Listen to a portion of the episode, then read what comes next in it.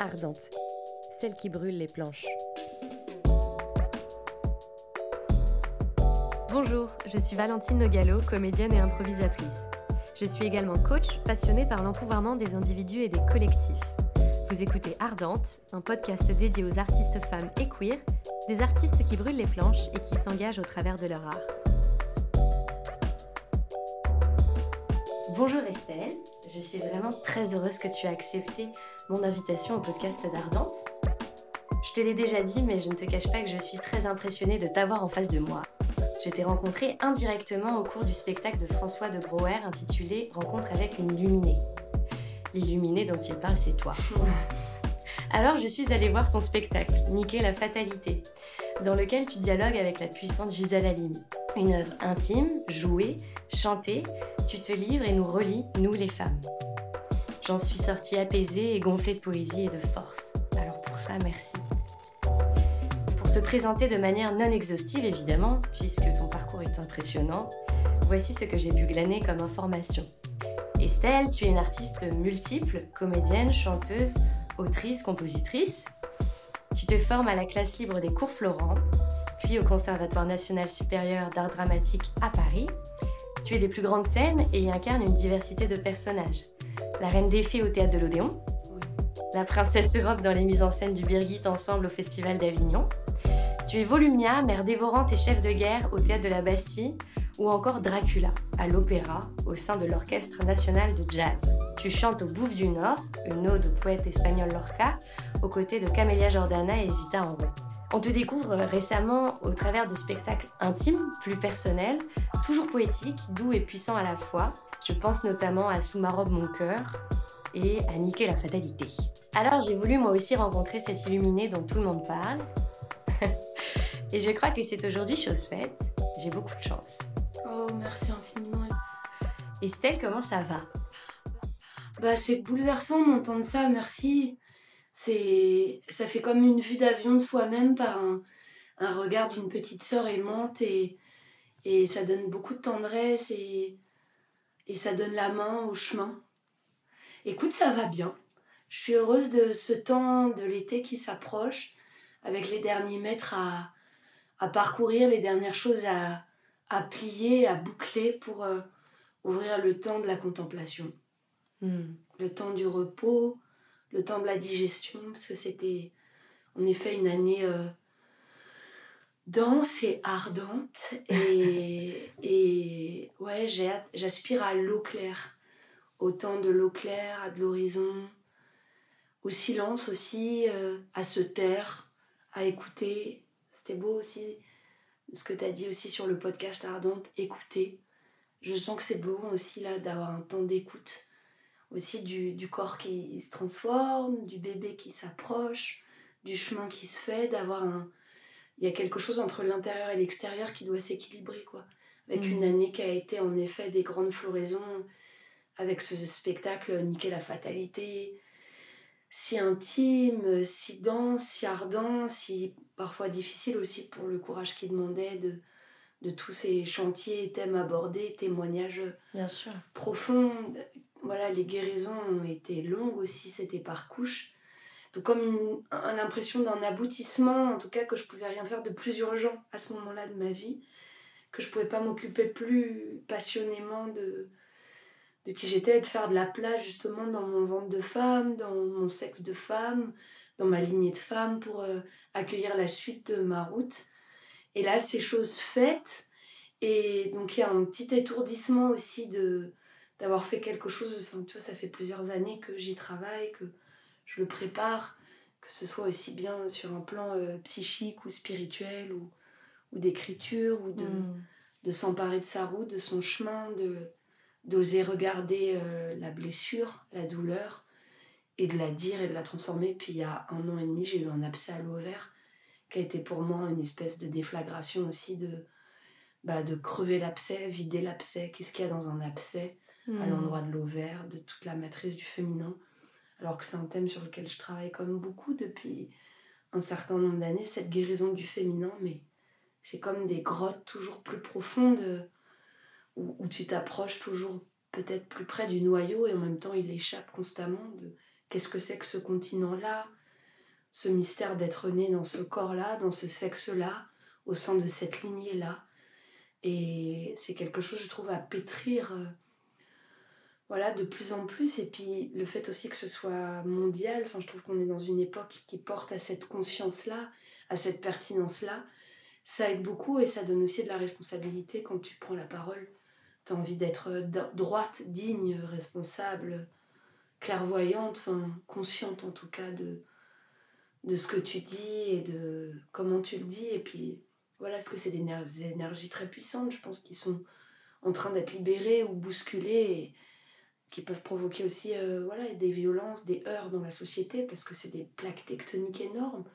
On change vraiment de, de statut et de regard entre les hommes et les femmes et donc on peut être fragile dans, dans les mus, déjà la sienne propre. Et voilà, donc je trouve que c'est des.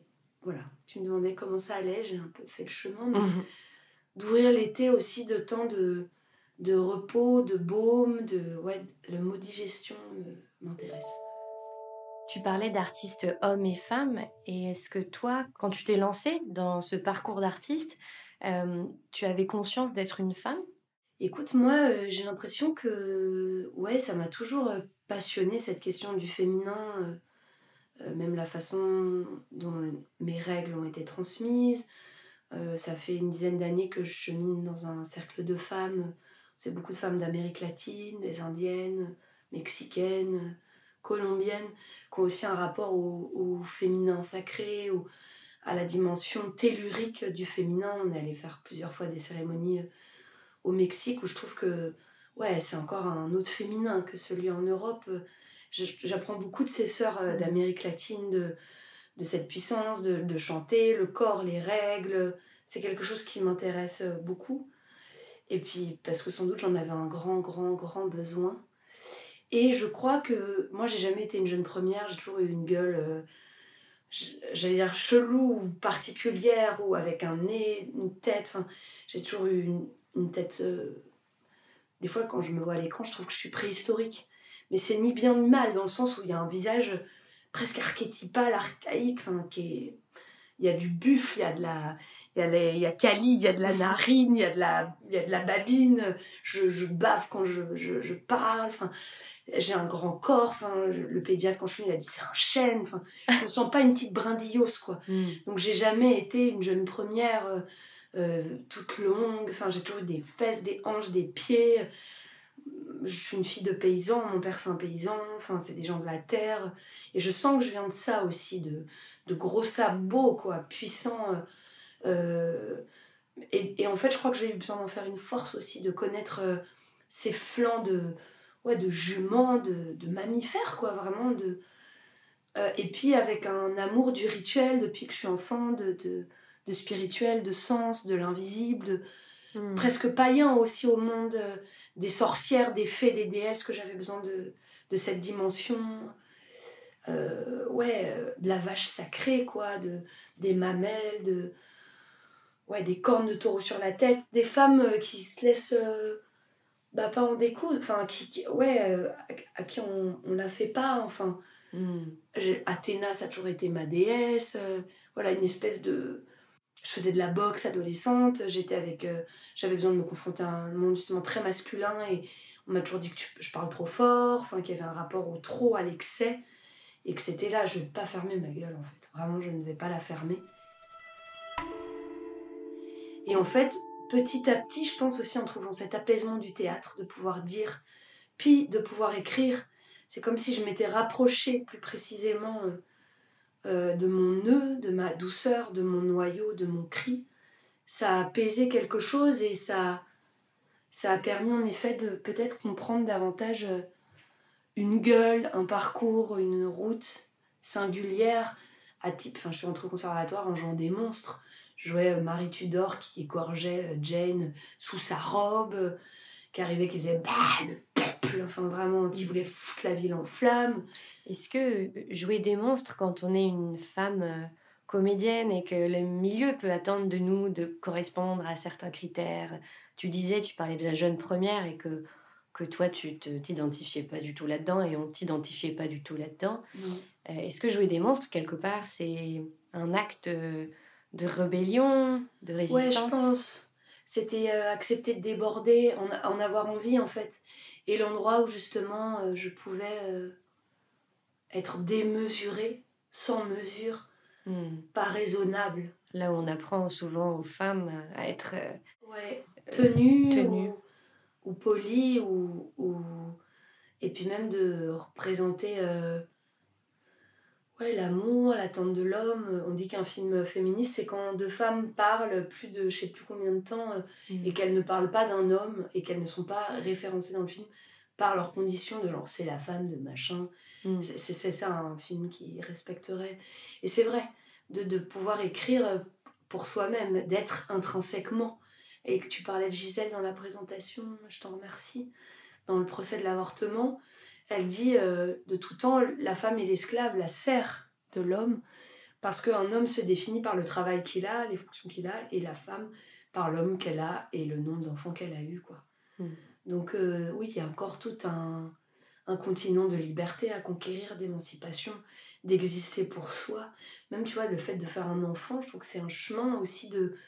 Moi, j'étais pas sûre de vouloir, d'avoir envie. De... Ah bah justement, des millénaires de femmes l'ont fait. Est-ce que c'est pas un nouveau temps de... On peut donner la vie de plein de façons. On peut être mère de plein de façons en entretenant le vivant. Est-ce qu'on est obligé de passer par ça? Et, euh, et, en même temps, le, fait que ça arrive, c'est aussi euh, encore un autre temps de justement... Euh, comment être femme et mère d'une façon nouvelle, apporter...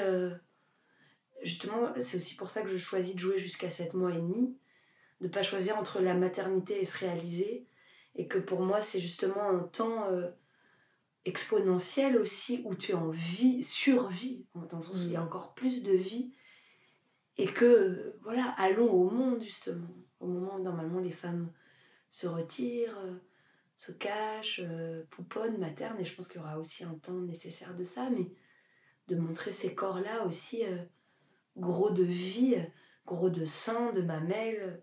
Et les gens avec qui je travaille, à un moment, on dit Mais euh, ce serait pas le moment de se reposer Est-ce ah que attends, vraiment, tu vas faire ça hmm. De genre, c'est pas raisonnable? Et je me dis hmm. assez vite Mais est-ce que si j'étais raisonnable, je crois que j'aurais pas fait ce spectacle?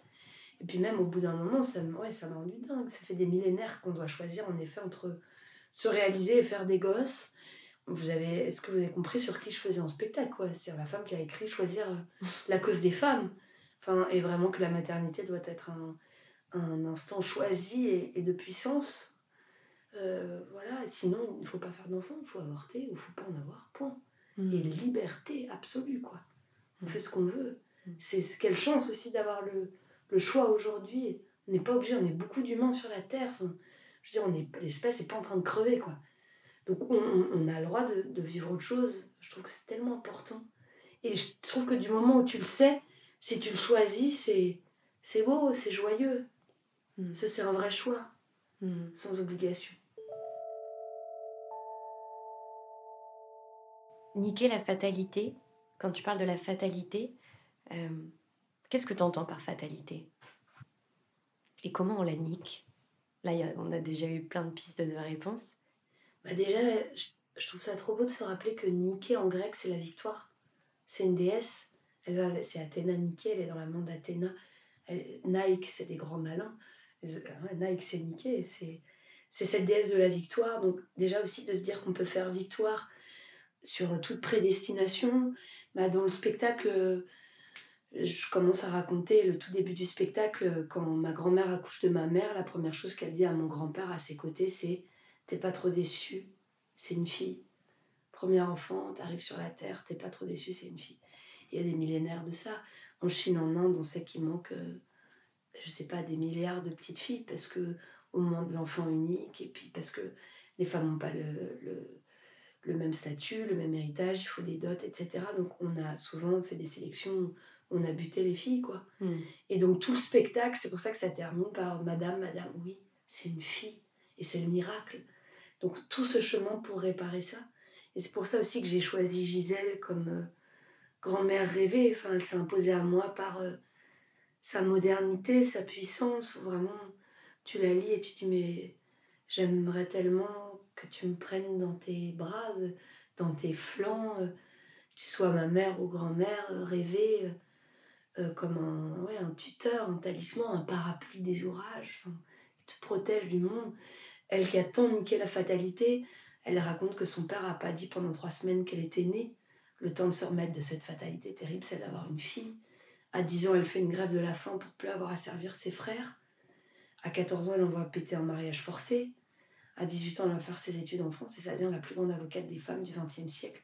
C'est grâce à elle que le viol est un crime. Avant, c'était coups et blessures depuis Napoléon, le code Napoléon. Et grâce à elle, où on n'est plus puni, on ne va plus en prison parce qu'on avorte.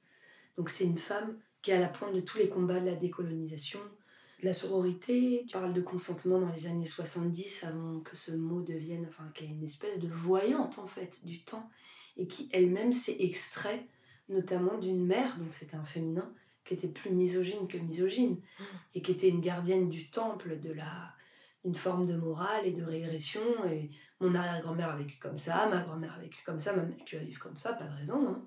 Elle avait été mariée à 15 ans, mère à 16 ans ce qui était courant en Tunisie. Je disais, elle est née en Tunisie en 27.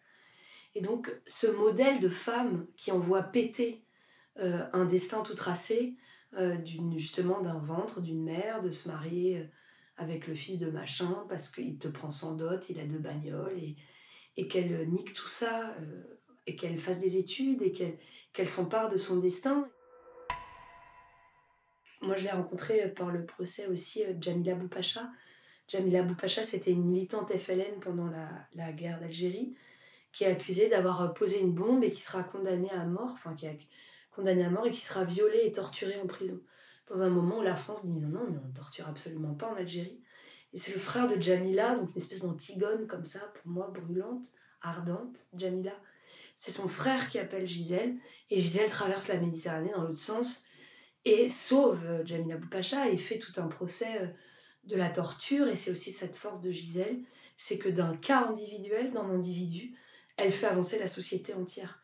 Elle fait le procès du viol, le procès de l'avortement, et sociologiquement, euh, ethnologiquement, elle a aussi une connaissance, une fibre qui fait que c'est des vues d'avion et les lois changent, où elle défend pas seulement Marie-Claire de Bobigny ou Jamila Boupacha ou plus tard Anne et Araceli, ce couple de femmes justement qui avaient été violées par trois hommes en plus, elles étaient homosexuelles. Il y avait dans, un moment, la France était complètement puritaine. Il y en a une qui a perdu son boulot après. Il y avait un espèce de. Ouais, de. de, ouais, d'homophobie absolue. Enfin, elle, elle s'empare de tous les combats, 50 euh, ans avant aujourd'hui, avec une force et elle, et elle fédère les êtres pour Jamila. Euh, c'est Picasso qui dessine un portrait, euh, Simone de Beauvoir qui écrit toute une tribune dans le monde. Apparemment, à l'époque, il voulait pas dire qu'on lui avait, lui avait enfoncé une bouteille en verre dans le vagin, Jamila Boupacha. Et, et euh, le monde disait Ah non, attendez, on peut pas écrire vagin dans nos colonnes. Donc ils avaient proposé de mettre le monde. Et Simone de Beauvoir avait dit Non, non, mais alors là, on fait pas l'article si on peut pas mettre vagin. Et Gisèle a dit Non, non, mais il faut le faire quand même. Parce qu'on comprendra, c'est trop important que ça passe. Donc elle a tout le temps négocié avec l'adversité, avec euh, l'archaïsme, avec aussi une forme de bêtise, de racisme, d'homophobie, euh, de misogynie. Le procès d'Aix-en-Provence qui fait basculer le viol, c'est d'une violence absolue. Les policiers euh, disaient Alors, Mathéo, tu fais l'amour et tu te retrouves aux assises. Comprendre non pas quel est le problème, on les a dragués un peu forcés. Bon, est-ce qu'il y a de quoi faire un drame? Vraiment, et, et, sa plaidoirie est implacable. C'est-à-dire que tu l'écoutes, tu ne peux que t'incliner. Toujours à, côté de cette notion de, de consentement. Je sais plus du tout quelle était la question de départ. C'est absolument pas grave. Il n'y a pas de règle. Ok, super. Euh, c'est assez passionnant et, et, je me dis tellement important d'en parler. Donc merci. merci. Je t'en prie. faut lire Gisèle, franchement. Euh, elle a un rythme cardiaque qui soutient les nôtres, quoi, qui nous donne du sang et, et du feu, de la force. Et tout est possible en la lisant. Je trouve que vraiment, justement. Ah, tu me demandais comment on nique la fatalité. Qu'est-ce que c'était la fatalité, ouais Et ben moi, je dirais dans une moindre mesure, euh, je suis pas née dans une famille euh, disait que les femmes ne devaient pas faire d'études, etc. Mais on était quatre enfants. Hein. Il y avait parfois quand même des choses à deux vitesses, qu'on soit garçon ou qu'on soit fille, euh, dans la façon de d'aller dans la sexualité, d'aller au monde, de sortir, de, de, de l'expression, de ce qui était attendu de nous ou pas. Notre père était très, euh, ouais, quand même patriarcal, euh, sévère. il y avait beaucoup pour moi d'interdits et de choses à faire péter pour disposer de moi, notamment dans la sexualité. Et ma mère aussi par son histoire, euh, euh, bah voilà, d'abus, de choses qu'elle a vécues aussi dans son propre corps, euh, de, de blessures à l'endroit de la sexualité, de, de, de choses qui n'avaient pas à être touchées, quand elle, été souillée dans son, dans son corps et dans son féminin. Bah, je pense qu'il y avait du coup aussi beaucoup de peur. Et donc c'était aussi comment on nique la fatalité de la peur de la peur d'être euh, femme, de la peur de la sexualité, de la peur de disposer de soi, de, de la peur de prendre ce métier d'actrice, de la peur de parler, de la peur de parler en son nom, de la peur de d'approcher sa plume justement euh, euh, des endroits poisons, d'une famille, de soi-même, de son histoire, d'oser crever l'abcès. Enfin vraiment, quand j'ai eu cet abcès à l'ovaire et qu'il a fallu vider l'abcès, d'un coup je me suis dit putain, le mot m'est apparu, crever l'abcès. Enfin voilà, crever l'abcès, virer le pu. Et je pense que c'est tout et tout ce qu'on a à faire dans nos histoires, quelles qu'elles soient. Après, on a plus ou moins des bagages lourds ou légers, mais je, pense que quand même dans les lignées, il y a des choses à nettoyer pour devenir un homme libre. Et c'est ça aussi quand on parle beaucoup de, en ce moment de euh, est-ce qu'il est déconstruit, elle est déconstruite, la déconstruction. Ça vient de Derrida, c'était l'idée aussi de dans un héritage, euh, pour être fidèle à un héritage, il faut lui être infidèle. C'est-à-dire qu'il faut constamment euh, remettre à jour la parole et la transmission pour garder uniquement ce qui soutient la vie. Parfois ce qui bloque dans certaines religions. On dit c'est la parole donnée qui a pu être euh, complètement euh, pionnière à des moments et puis si ensuite elle se fige, l'esprit divin ne passe plus et qu'on reste dans un dogme, dans des choses fermées qui verrouillent une société.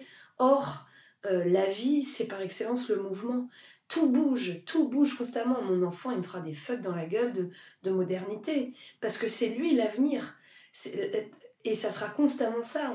On, est, on est très vite démodé, mais quel bonheur. Et en même temps, il y a une permanence, je pense, des grands idéaux, des, des, des, grands sentiments, que sont l'amour, la quête du juste, du beau, et qui sont constamment re-questionnés. Et c'est notre rôle, pour moi, d'humain, d'humaine, c'est de constamment taper à la porte du sens et de se remettre soi-même en question, d'accepter de, de, bouger, de se déplacer, de se casser la gueule. C'est la phrase aussi de Beckett que j'adore, c'est rater encore, rater mieux. Donc c'est, on se rapproche, on se rapproche, on se rapproche. Et peut-être la chose qui compte dans cette existence terrestre, c'est en effet de chercher qui on est et ce qu'on peut faire de son passage sur Terre avec toujours plus d'honnêteté, d'humilité, de, de courage. Et, à commencer par se connaître, donc débroussailler les ronces. Est-ce que toi, tu penses te connaître aujourd'hui? De mieux en mieux. Mais j'ai l'impression que c'est ça qui est si beau. Ce sera quand on partira, qu'on pourra avoir une vue d'avion de cette existence, euh, que comme on, c'était euh, ma psy qui m'avait dit ça quand je me faisais du souci au début, que l'embryon va s'accrocher non, elle m'avait dit on peut pas être le ventre et l'embryon. Je trouvais ça beau. Et je trouve qu'à la fois, on peut pas vivre sa vie et la regarder. Enfin, on a des temps de pause, on a des temps de. de... Mais on est dedans, je veux dire, on est dans la mêlée, quoi. On souffre, on, on se questionne, on doute, on aime, on, est traversé, on est passionné, on a peur, on, a soif. et en même temps, il y a des instants de, de plénitude de conscience où ouais, tout d'un coup tu, tu sens que c'est juste, que tu es à ta place, ou qu'au contraire, faut vite tourner à gauche ou à droite et, et, et sortir de telles situations. Donc je pense qu'on a les deux en fait, ouais. Hmm. On peut parfois être un petit peu le ventre et l'embryon et parfois pas du tout. Hmm. On est en train d'être engendré sans le savoir.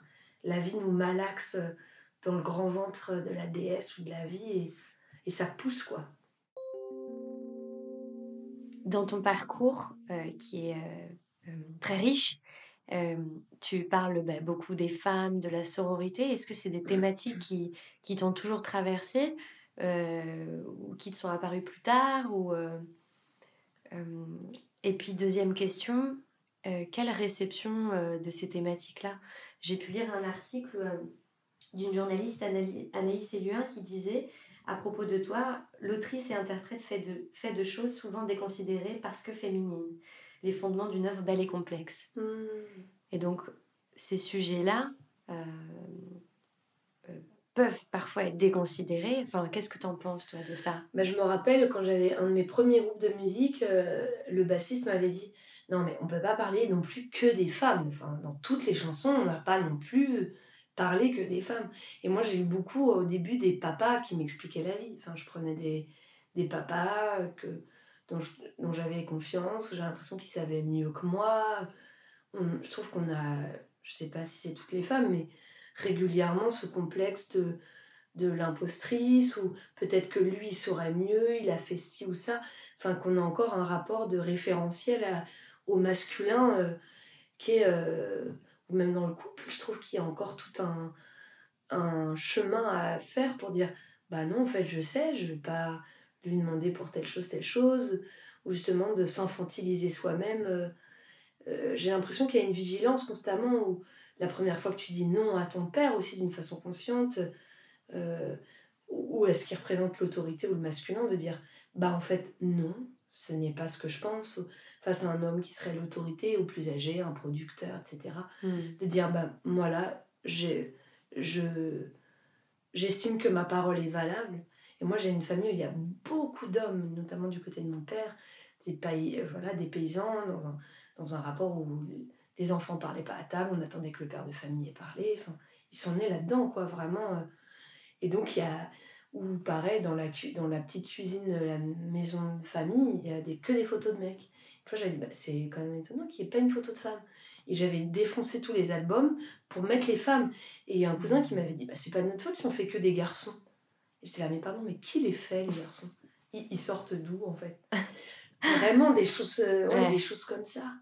Donc, ouais, je crois qu'il y a toujours un, un espèce de mépris, de misogynie. Mais en fait, même chez nous, même chez nous-mêmes. D'abord, les gros machos intérieurs à dégager, c'est dans notre corps, c'est dans notre psyché, dans notre pensée, dans, euh, dans ces intériorisations qu'on a fait de mais tu vas pas y arriver, mais pourquoi tu fais ça?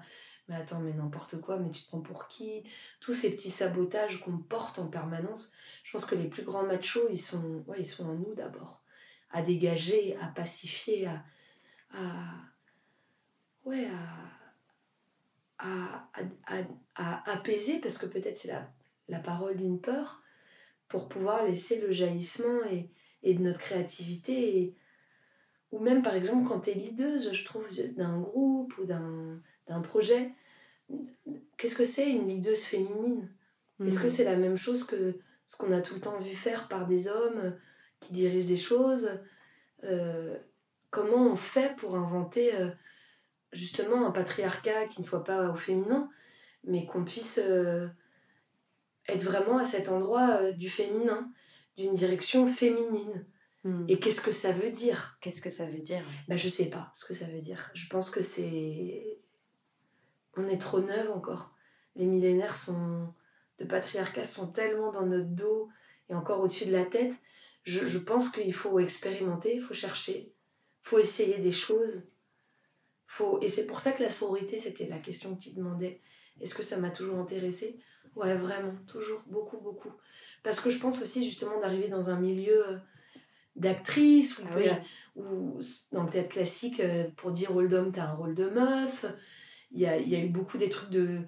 Bah voilà, je trouve que quand j'ai commencé le théâtre par rapport aujourd'hui, je trouve que ça, que ça change, ou peut-être je m'entoure plus des mêmes personnes, mais c'était bah ça sera elle ou toi, enfin qu'il y avait un espèce de rapport de mise en concurrence constamment entre les femmes, et comme on est dans un monde qui est inventé et porté par l'homme, les femmes, elles ont dû se bastonner entre elles pour avoir de la place euh, au milieu des hommes. Et parfois se comporter comme un homme.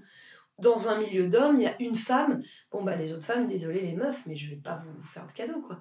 Je me rappelle de Delphine Orviller qui disait que les personnes les plus dures avec elle de sa condition de rabbin, c'était les femmes.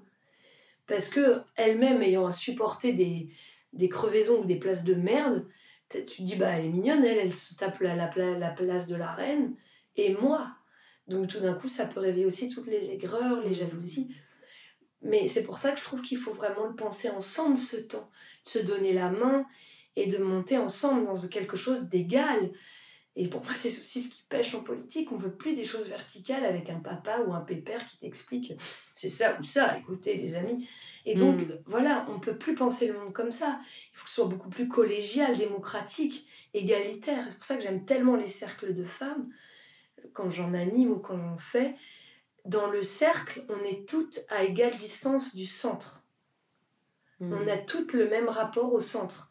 Le centre pouvant être la, la divinité, la vérité, euh, la beauté. Je veux dire, il n'y a pas de chef. Il peut y avoir une gardienne euh, garante de la sécurité euh, du groupe, surtout s'il y a des choses psychiques qui sortent puissantes, etc. Mais il y a un côté magnifique dans le cercle, où en effet on est toutes égales. Il y a quelque chose vraiment, même le fait d'être assise par terre, dans une rondeur, on se voit toutes, il n'y a pas quelqu'un qui me fait 6 mètres au-dessus des autres en regardant, euh, mm. voilà, en t'expliquant le mode d'emploi de la vie. Et ça, c'est très, très guérissant. En tout cas, je trouve, euh, pour nous les femmes, ces espaces de parole où, par le jeu des miroirs, le jeu de cette égalité, le jeu de l'écoute aussi, de euh, d'avoir, je sais pas, par exemple, un objet de parole qui circule, en écoutant réellement la sœur sans juger, sans se permettre de dire bah, très bizarre ou rigoler, de juste d'écouter en fait je pense qu'il y a très très peu d'espace d'inconditionnel, de mm. parole inconditionnelle. Et c'est un, pour moi, c'est une des choses les plus guérissantes que j'ai expérimentées pour le féminin. Comment tu définirais ton art? Euh, Alors c'est une question très vaste. Comment tu le définirais? Et est-ce qu'il est politique? C'est euh, Niquer la fatalité, c'est mon deuxième spectacle. Sortie du conservatoire, c'était en 2009. Mm. Et, et j'ai été beaucoup euh, au service d'autres, interprète pour d'autres, avec euh, un immense bonheur. parce que Et c'est quelque chose que je veux conserver toute ma vie. Je ne me considère pas du tout comme une, une île en autarcie qui, qui se subviendrait à elle-même, qui se suffirait, tout sort de moi, etc j'ai vraiment besoin de l'altérité. Vraiment, euh, mais à en crever, dans le sens où, euh, où sinon j'aurais l'impression de me cogner en moi-même. Mm. Alors peut-être comment je définirais mon art, en tout cas je sais, je sais pas comment je le définirais, mais c'est comme des fois on me demande comment tu définirais ta musique ou c'est quel style. Je, je, crois que je peux répondre en fait par ce que j'ai besoin, ce dont j'ai besoin. Souvent les chansons je les fais parce que c'est ce que j'ai besoin j'ai besoin de cette couleur ou de cette énergie ou de ces mots, où je prends mon tambour, ou d'un coup je commence à, à chanter et c'est les mots qui veulent venir parce que ça répond à une nécessité. J'arrive pas trop à les choses par commande. Je trouve que c'est un peu niais ou un peu chiant ou pas très intéressant. J'arrive vraiment quand c'est j'en ai besoin, je peux pas faire autrement. Que ce soit euh, une immense douleur ou, ou une joie ou en tout cas un besoin d'expression de quelque chose d'intime. Mm je sais que dans mes spectacles, donc dans les deux spectacles que j'ai faits, j'ai un grand besoin de consolation. Je dirais, j'ai besoin de consolation et j'ai besoin de communion.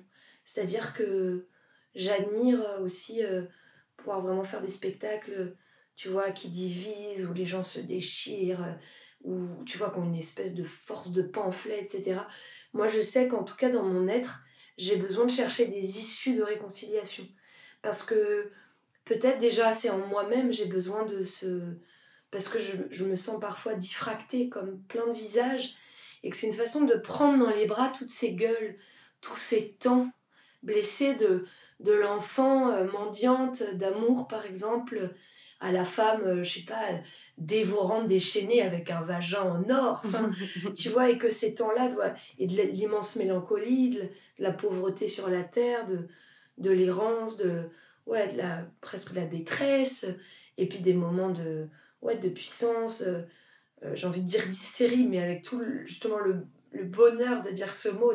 L'hystérie, ça vient de l'utérus, de l'utérus qui jubile, d'une forme aussi ouais, de, de maternité du plateau, que tu engendres, euh, que tu as des dents gourmandes, que, que le mot est fertile, de justement cette puissance de femme, de corps de femme, du, du le plaisir d'être femme, de porter ses os charriant le sel, le sucre, cette plénitude de la cannelle, enfin tu vois, des, îles paradisiaques que nous sommes, les femmes. Et ouais, je, dirais aussi la jouissance. Je crois que j'ai besoin d'une forme de jouissance, de. De d'extase, d'orgasme, de, de, jouir du plateau, du jouir du fait d'avoir un corps face à d'autres humains, qu'on soit vivant en même temps. Il y a quelque chose de l'extase, de d'être sur la terre en même temps et de pouvoir dire, parler. C'est vrai qu'il y a une énorme euh, déflagration aussi de, de puissance, dans le sens où, où tu peux sortir. Enfin, quel bonheur de pouvoir parler, de dire, moi, les fois où j'étais le plus malheureuse dans ma vie, c'est quand j'étais à faune, que j'ai un tel besoin d'expression, de dire, de transformer la beauté, de, de chercher des, des, chemins de soins. Tu vois, dans mes spectacles, je fais toucher les gens au début. Oui.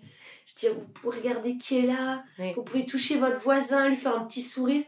Parce que l'idée, j'aimerais beaucoup que tu puisses arriver seul au spectacle, un peu déprimose de ta journée ou je sais pas quoi, et que tu sortes recousu au tout. Donc il y a déjà les humains à côté de soi, et puis ensuite à des dimensions plus hautes, plus vastes, spirituelles. J'ai besoin aussi de réinventer le sacré.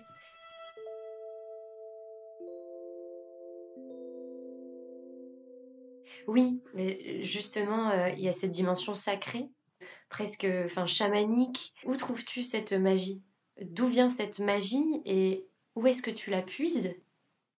Bah, je, pense que j'ai toujours eu la foi, j'ai toujours eu un rapport fervent au monde, à l'invisible, une, une, attirance aussi pour, euh, pour l'invisible, l'ésotérique, euh, et un besoin de sens, je pense, absolu avec très vite des questions métaphysiques. Qu'est-ce qu'on fait sur la Terre? Euh, Comment fonctionne cet univers? Le fait que je m'appelle Estelle aussi, je pense que ça veut dire étoile. C'est un prénom qui t'oblige à lever les yeux. Mmh. Enfin, tu es obligé de regarder tes grandes sœurs, quoi. Étoile qui scintille et de se dire, bah, qu'est-ce que je fais dans ce cosmos? Je pense par goût, par appétence, euh, par un appel aussi, c'est des choses très personnelles et puis petite, ouais, j'inventais mes rituels, quoi. J'avais un arbre dans mon jardin, elle s'appelait Morgane, euh, je racontais tout. Euh, quand j'avais une lapine quand elle est décédée, je, je l'ai couverte de pâquerettes, de, de tournesol pour qu'elle soit proche du soleil. Euh, ma grand-mère était ethnologue, la mère de ma mère, elle a beaucoup travaillé, notamment en Afrique de l'Ouest, beaucoup par exemple chez les Dogons. Donc j'avais aussi ce rapport au sacré, à la parole, la parole fertile, la parole qui guérit, qui console. Puis j'ai la chance aussi d'avoir beaucoup de métissage dans ma famille. Il y a les trois religions du livre, mais il y a, ouais, il y a aussi... Euh, euh, euh, mon grand frère il a épousé une japonaise, ma soeur un cambodgien, mon petit frère une libanaise. Enfin voilà, j'ai de la famille au Maghreb, en Europe. Il y a toutes les religions qui cohabitent. J'adore par exemple euh, au Maroc, le mot guérit en fait.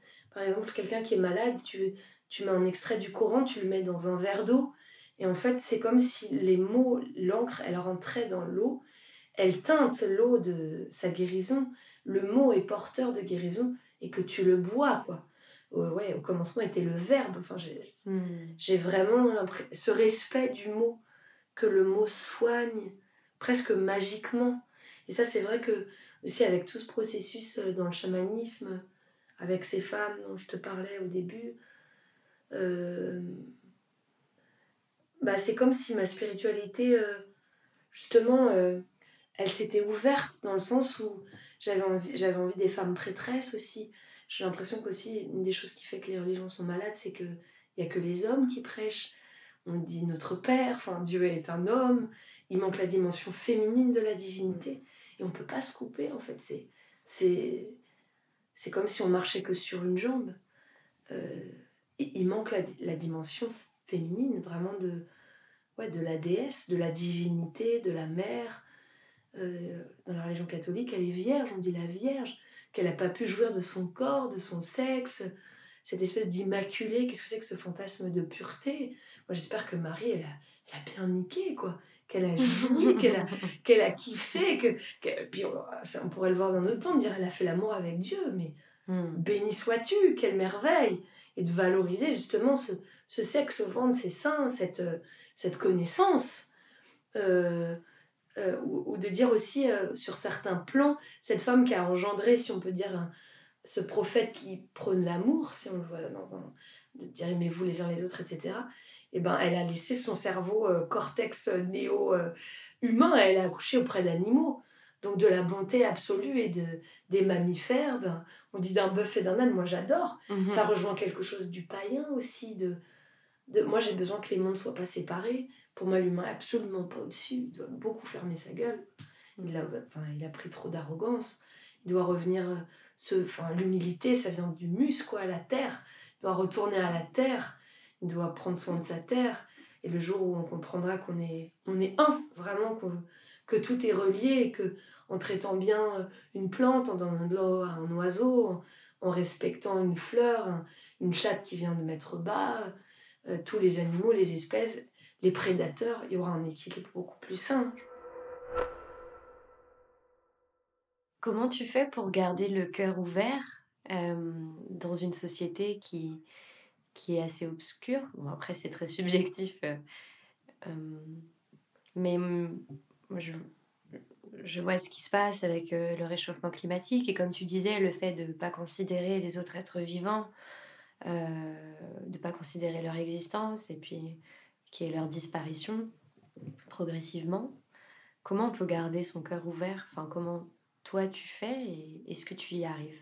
Bah, Des fois, j'y arrive pas, des fois, ça me déprime. Quand tu vois les nouvelles ou des décisions complètement qui marchent sur la tête, on n'écoute tellement pas. Aussi euh, tous les peuples gardiens de la terre qui, qui, avaient cette connaissance et qui ont pu vivre euh, ou ouais cette quête du profit qui va avec le capitalisme une forme de le patriarcat aussi mm. et ben je, je trouve qu'il faut euh, lutter avec tendresse dans le sens où ça peut être très désespérant du coup je trouve qu'il faut lutter avec espoir mais quitte à ce qu'on en meure enfin dans le sens où et, et puis moi, c'est aussi une de mes croyances personnelles que euh, on a choisi de venir sur la Terre. Enfin, pour moi, on, a choisi de venir. Donc c'est une responsabilité aussi, c'est une conscience, dans le sens où je suis pas là pour rien. Et ça veut pas dire que qui que ce soit est le Messie, et que à tout seul, justement, les Armageddon, les Bruce Willis qui sauvent le monde tout seul, on peut plus. Mais que on a tous et toutes des choses qu'on peut faire euh, autour de soi, de consolation, de réconciliation, d'éveil, même si c'est déjà en soi-même, de soins, euh, de favoriser des petits écosystèmes. Euh, voilà, comme on dit, consommer local, c'est prendre soin du local. Euh, de... Dans le Coran, on dit aussi que déjà, là, pour les premières personnes à qui on va être en paix, c'est ses voisins. Enfin, prendre soin des voisins, prendre soin de ceux qui sont tout près, ceux que la vie t'apporte. Et par notre art, ouais, semer l'espoir euh, moi, j'aimerais que, tu vois, en sortant de, de mes spectacles, on ait envie de faire, on a envie de se relever les manches mm. et qu'on ait envie de vivre, de soigner déjà la dépression, je trouve, de cette époque et de se dire euh, de ne pas être écrasé justement par la fatalité, d'où ce titre, qu'on nique la fatalité, mais toutes les fatalités, le réchauffement climatique, le, le profit, l'envie de euh, l'égoïsme, mais une fois de plus, déjà en soi-même. Parce que hmm. je trouve qu'aussi, on est très facile pour expliquer au monde entier ce qu'il doit faire et le nombre de choses qu'on a déjà à régler en soi. Enfin, il faut déjà commencer par sa propre terre, d'être euh, écologique dans sa propre terre, de pas être. Euh, je sais pas, de pas exploiter sa terre, par exemple, de pas exploiter son féminin, de pas exploiter. Euh, enfin, tu vois, d'être comme des machos qui. Hmm ouais, qui spéculent sur leur propre terre, qui produisent tout le temps des fruits, même justement quand tu es artiste, d'avoir des temps de jachère, des temps de repos, des temps de douceur, des temps d'humilité, des temps où tu te nourris, des temps où tu t'arroses. Est-ce que toi, euh, dans ton parcours d'artiste, il euh, y a pu avoir des temps où tu as senti que avais, euh, tu t'arrosais pas assez Ou alors des, des moments de doute ou, ou de souffrance? Ouais, bien sûr. Des fois, quand je fais trop, Hmm. Quand il y a un côté justement rentable, c'est vraiment des espaces où je trouve qu'on ne doit pas être rentable. Enfin, il n'y a pas à être rentable en fait. C'est l'opposé de l'art. Il devrait y avoir une forme de, de gratuité absolue du geste pour qu'il soit euh, pure, mais pas dans un sens moral, mais exactement sortant du cœur. Hmm. Euh, comme s'il n'y avait pas de filtre entre le cœur et la bouche. Et aussi, de, aussi de, de, de jamais être efficace. Genre, ah bah ça, je sais bien le faire. Enfin, on le voit bien, par exemple, quand on répète, qu'on a moins de temps, qu'on est moins fatigué, on va plus dans des automatismes. On, on se permet moins de se perdre ou de chercher des, des terres vierges inconnues. Et pour ça, je trouve qu'il faut du temps, Hmm. du repos. Il faut être assez, euh, assez en forme pour oser euh, s'aventurer neuf. Je trouve qu'il faut faire aussi du travail sur soi. Est-ce que toi, tu as des automatismes? Bah, par exemple, tu vois, quand je commence un cercle, souvent je fais une méditation ou je Mhm. conduis un- une forme de rêverie. Ou... Et j'essaie toujours de partir avec la plus grande honnêteté de ce que je sens, de mettre absolument au présent. Et parfois, quand je joue, tu vois, là, la dernière date qu'on a fait à Avignon, je trouve que j'ai mis du temps pour arriver exactement au présent. Hmm. Peut-être c'était à la moitié du spectacle où j'ai fait Ah, ça y est, là, je commence à parler. Hmm. Et avant, je parlais, je récitais, je faisais ce que j'avais à faire. J'étais là, mais j'étais pas totalement là. Et je trouve qu'on sent des fois des petits voilages. Et euh, parce que c'est fatigant aussi le soleil, dans le sens l'acuité absolue de la présence. Pour ça qu'il faut Bien des sûr. temps de repli. Sinon, on est tout cramé comme un poulet trop grillé, quoi. Il faut aller un petit peu se planquer parce que ouais. la vraie parole, elle est très exigeante. ouais, être dans la, la présence, euh, c'est difficile. On parle difficile. beaucoup de, de trouver cette- cet état de présence, mais Ouais. C'est très difficile. de regarder vraiment un être. Mais tu vois, à tout moment de la vie, de la journée, d'être vraiment dans ce que tu fais, le nombre de choses qu'on fait parce qu'on doit les faire. Mais à un moment, qu'est-ce que c'est de marcher? C'est quoi un pied? C'est quoi un corps? Même, tu vois, dans plein de traditions, il y a de la prière quand tu te réveilles. Mais c'est vrai que c'est, pas un dû de se réveiller. On pourrait crever chaque nuit. C'est, c'est fou de, de se réveiller. C'est un nouveau jour possible. On ne l'a jamais vécu. On ne l'a jamais vécu. C'est la première fois qu'on vit ce jour. Tu vois, toutes les deux, on n'a jamais vécu ce moment. Mm. T'as fait d'autres enregistrements, etc. Mais cet instant est neuf. On l'oublie. C'est énorme, en fait. Du coup, quand tu, tu acceptes ce jaillissement, c'est un endroit de bord absolu. Tout est possible. Là, je peux tout quitter, foutre le feu à la baraque, me raser la tête, aller faire l'amour avec 13 personnes que je rencontre à l'instant, planter un arbre, pleurer, peindre un tableau, commencer enfin, euh, je sais pas, tout Proust, ou tu vois, je- j'en Ouais. sais rien. Dans le sens où, Moi, j'ai l'impression qu'on oublie, le- enfin, qu'on oublie le pouvoir peut-être qu'on a en soi. Euh, c'est ça niquer la fatalité. je me sens un peu aliénée personnellement parfois. Hmm. euh, ou absente. Et donc, du coup, tout ce pouvoir-là de revenir euh, à la présence. Et donc, toi, tu dis, c'est ça la fat... enfin, niquer la fatalité Ouais, pour de... moi, ça serait ça, parce que du coup, aucune journée n'est prédestinée. Aucune journée, bah là, je vais faire ça, là, je vais me faire chier, là, je vais faire chier. En fait, juste de changer de regard, tout est une question de référentiel aussi. Si tu acceptes de décaler ton œil, après, je dis pas que chaque journée va tomber dessus dans sa Mm. splendeur absolue, son miracle, et pourquoi pas? Mais dans le sens où tu es en ouverture. Et c'est aussi pour ça, pour moi, le féminin. C'est une ouverture à la possibilité de. C'est un jour fertile, que l'instant puisse constamment basculer dans la fécondité du monde. Et pour moi, c'est aussi la- l'aspect euh, féminin de la divinité, Mm. la fécondité du monde. Que le monde est fécond. Quand tu vas, je sais pas. Moi, j'ai été plusieurs fois dans le désert. Vraiment, le désert, ah, c'est extraordinaire. Tu marches dans une femme, tu vois vraiment la déesse. Tu vois que des courbes, des fesses, des seins, des, des rondeurs, de la peau douce. Le sable est si doux. Justement, en islam, tu peux faire tes ablutions quand t'as pas d'eau avec le sable, tellement il est pur. Et tu te dis, ah, mais il y a la place pour tout. Tout est ouvert. Pourquoi on s'inquiète de trouver sa place, pas sa place? Le monde est si vaste. Quand t'es dans, dans le désert, tu ressens, t'as un silence comme t'as une espèce de. Ah Ça tombe sur le sable, j'avais. Mm. Tout est plein, exact. Et la vie devrait revenir régulièrement à, cette, euh, à os, à cette acuité de la structure absolue de Mm.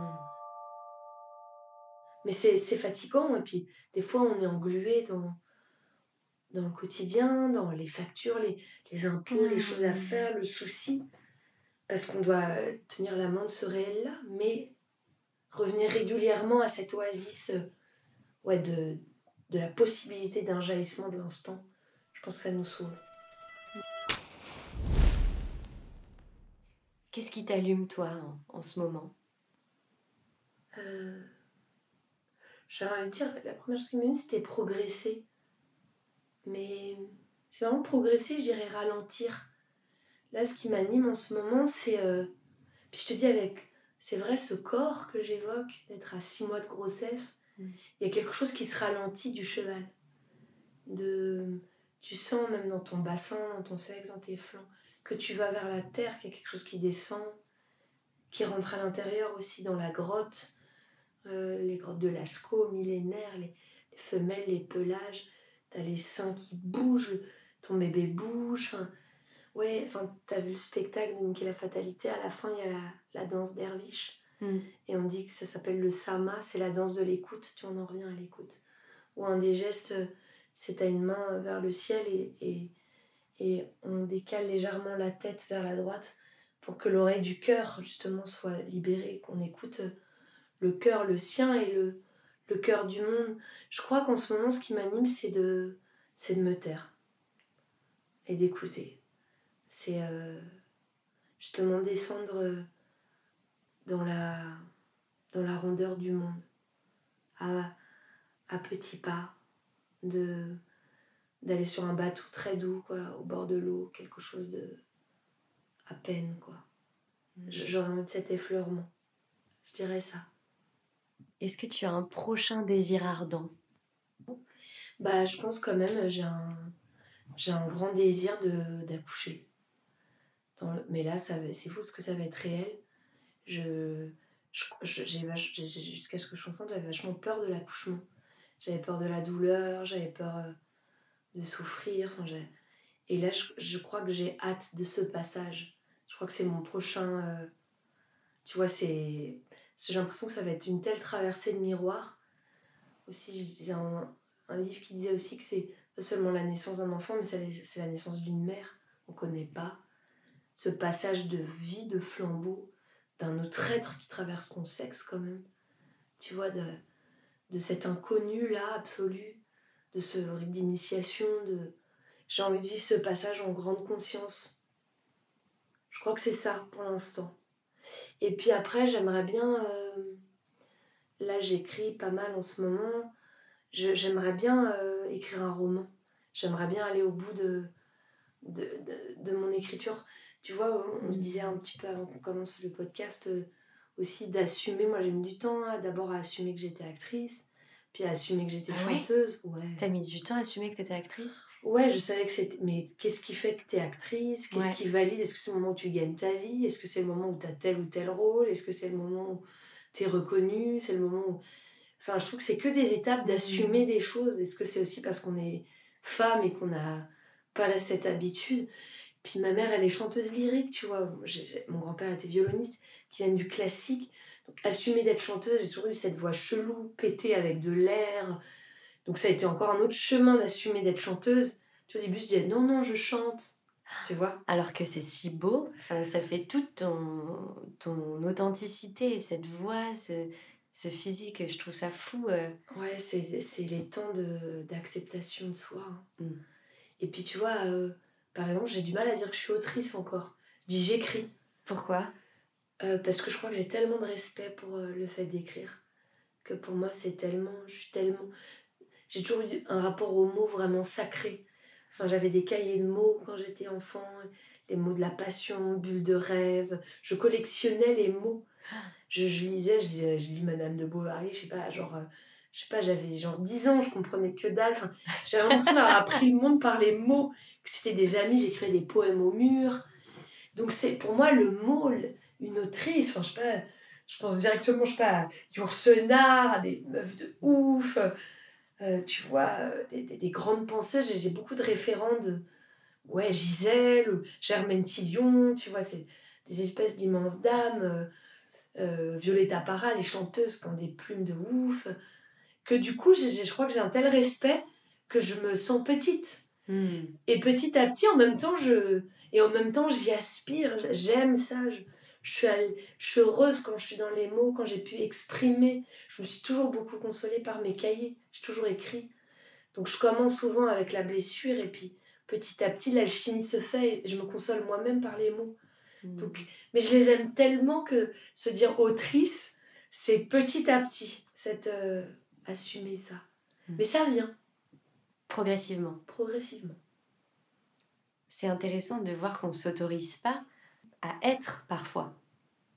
Euh, ça résonne beaucoup ce que tu dis dans euh, j'ai mis du temps à, à- à me dire que j'étais actrice et là progressivement à me dire que j'ai en- j'ai envie d'être autrice. Ouais. Enfin, J'en ai besoin. t'en as besoin. C'est Ouais. toujours cette nécessité en fait qui émerge. euh, Ouais. J'ai j'ai l'impression que j'arrive pas à faire les choses autrement que par, un, par le cri, quoi, d'abord. Par quelque chose qui réclame, comme un enfant encore, dont je dois m'occuper euh, avec ferveur. Sinon, il en crève et sinon, j'en crève. Enfin, je me rappelle à 18 ans, la phrase qui m'avait marquée, c'était Novarina qui disait Quoi, quoi, quoi Pourquoi on est acteur hein? On est acteur parce qu'on ne supporte pas de vivre dans le corps imposé, dans le sexe imposé, dans le temps imposé. Et si un jour on se retrouve dans le théâtre, c'est qu'il y a quelque chose qu'on n'a pas supporté. Ça me parle. Tu vois, dans, presque comme des aiguilles, hmm. où heureux les fêlés, ils laissent passer la lumière. Enfin, tu vois, d'avoir fait quelque chose. Et c'est vrai que moi, je sens que je me suis tellement euh, équilibrée, soignée, euh, brandie, déployée, développée.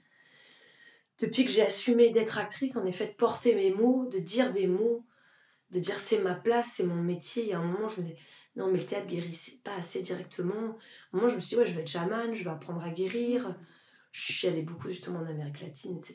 Puis à un moment, j'ai fait, ah ouais, mais non, en fait, non. Pourquoi non? Bah, en fait, euh, tout d'un coup, je voyais aussi des luttes d'ego dans ce monde euh, des guérisseurs, Hmm. euh, des chamans. Il y avait aussi un rapport au monde très patriarcal. Et que moi, mon rapport au monde, il était poétique. Il, était, il, il- il devait y avoir de l'humour, du décalage, de la tendresse. Et euh, tu peux le faire aussi en étant guérisseuse, évidemment. Mais que la mamelle la plus directe pour moi, enfin, qu'il y avait un endroit de l'art qui était... Et j'ai fait, ah ouais, en fait, je suis artiste, d'accord. J'accepte. Tu vois, même ce mot tellement galvaudé, artiste, et artiste. Oui, c'est vrai. On... Mais on est plus quoi artiste. mettre dedans, mais en fait. on est euh, artiste, enfin, vraiment, c'est mon eau, quoi. hmm. C'est, je suis chez moi sur un plateau. Je suis plus chez moi et je suis plus en moi que dans la vraie vie sur un plateau. Je suis en plus moi. Vraiment, il y a une espèce de... Tout est plus simple. Mon corps est simple, mon sexe est simple, ma parole est simple, ma gueule est simple, ma foi est simple. Tout se place, il n'y a plus de questions. Et le présent est exact. Et la vie peut redevenir soucieuse, inquiétante. Mais le plateau clarifie tout pour moi. Il y a quelque chose qui fait Ouf, ok. Et tu as évoqué l'humour, et c'est vrai que dans ton spectacle, moi j'adore tes interprétations, comme tu incarnes euh, tes personnages, enfin Gisèle. Et je me dis, l'humour dans ce spectacle qui, qui peut paraître lourd, parce qu'on parle d'avortement, on parle de viol, on parle de violence. euh, Qu'est-ce que te permet l'humour? Je trouve que l'humour, c'est l'intelligence absolue. Dans le sens où je trouve que tout passe avec de l'humour. Toi, j'avais j'ai une chanson euh, qui s'appelle Le chant des étoiles et dedans, il y a un Alléluia. J'avais dit, bon, on Alléluia qui on veut. Enfin, tu vois, de pouvoir rire, en fait, tranquille. avec euh, En fait, parce que du coup, tout passe et justement, on n'est jamais dans le dogme. Et, et toute, euh, toute idéologie, toute. euh, bah voilà, le féminisme, euh, il a besoin d'humour. La foi a besoin d'humour. Vivre a besoin d'humour. Sinon, c'est trop grave. Sinon, c'est terrifiant parce que c'est trop douloureux aussi. Et de parler de viol, si après on on peut pas rire ou. Enfin, moi, je sais que c'est des soupapes essentielles. Et aussi pour que ça soit audible. Parce que sinon, aussi, au bout d'un moment, on n'entend plus rien. Peut-être t'as trop de catastrophes. Tu dis, ah bah écoutez, ils sont gentils, mais ça sera sans moi. Et l'humour permet la compassion aussi la tendresse. Et ça met tout le monde, tu vois, même justement de se toucher, de regarder qui est là, de, de, de rigoler. De, de, on est venus tous avec nos sexes, de, de toucher le crâne de son voisin. Enfin, de faire des choses loufoques aussi, de, enfantines, étranges. Ça décale, donc on entend. Parce qu'on on n'est plus dans la posture habituelle de la vie qui doit se tenir comme ça. On fait Ah bon? Donc on est un peu déplacé, donc ça entre. Donc on entend mieux l'autre aussi. Et quand on rit, quand on sait se foutre de sa propre gueule, moi j'ai besoin aussi de me foutre de moi. Ah ouais, sinon c'est trop. Euh, pour pas me prendre au sérieux moi-même, pas le piège de l'ego aussi, genre. Bravo, quelle femme. Non, non, faut, faut rire, faut rire beaucoup. Mm. Faut, faut, faut, se rouler par terre, quoi. Quel conseil tu donnerais à une artiste, un artiste qui souhaite se lancer, s'engager, mais qui a des freins? Bah franchement, qu'elle est unique, qu'il est unique, que vraiment euh, c'est un miracle de donner, euh, de donner la vie, qu'un être soit sorti d'une femme. tu vois, en faisant ce parcours, encore une fois, c'est la métaphore, elle est tellement claire, de donner la vie, de les difficultés qu'on peut rencontrer, la fertilité, du chemin, que le bébé tienne, que le bébé aille au bout, que le bébé sorte, que le bébé grandisse, que, que ça devienne un être qui prenne sa route, et quelqu'un qui sent l'appel de l'art, qui sent la nécessité de dire, qui... Mais merci, mon Dieu, on a besoin de bouche, on a besoin de paroles, on a besoin de porter haut ce que c'est euh, l'humanité, rappeler euh, sa noblesse, euh, sa dignité, sa petitesse, sa lâcheté. C'est quoi un humain sur un plateau regardé par un autre humain, je trouve que c'est des métiers qui rendent moins con, moins conne. On a besoin de beauté. Donc vraiment, je dirais, mais connais-toi. Enfin, c'est Socrate, quoi. Connais-toi toi-même. Découvre qui tu es, découvre ce que tu as en effet envie de dire d'une façon euh, précieuse et personnelle. Tu es valable. On a besoin de cette bouche parce que, une fois de plus, la vie ne recule pas. Donc justement, chaque être nouveau, on a besoin des nouvelles paroles, des nouveaux regards sur le monde quand on voit notre la belle jeunesse qui, qui s'empare, euh, qui, qui est si consciente justement sur les questions de genre, de, de sexualité, de consentement, de, d'écologie, mais sont bien plus en avance que nous. Enfin, je veux dire, au contraire, apprenez-nous, euh, dégagez-nous, dévastez-nous, enfin, continuez à nous inonder de sens, d'intelligence. Écoutons-nous les générations, nos vieux, parlez-nous du monde, parlons du sucre de l'existence, mais allez-y quoi.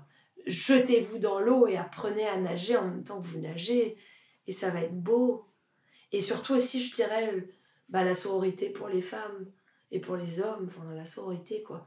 Le collectif, on sait bien, on a besoin d'entraide, faut s'aider, faut inventer des choses ensemble, faut faire des, des spectacles euh, dans les jardins, inventer des festivals, écrire, des nouvelles formes, des nouvelles possibilités. Les théâtres se vident, il n'y a que des vieux. Hmm. Aller chercher la suite du monde, inventer. Euh, bah voilà, la modernité, c'est fou, quoi. Allez-y, quoi. Merci Estelle. Merci à toi. Merci beaucoup. Merci d'avoir écouté cet épisode d'Ardente. Merci à Crocus Studio qui l'a produit et en a composé la musique. Vous pouvez continuer à nous faire briller en nous donnant des étoiles sur toutes les plateformes. Et vous, qu'est-ce qui vous allume?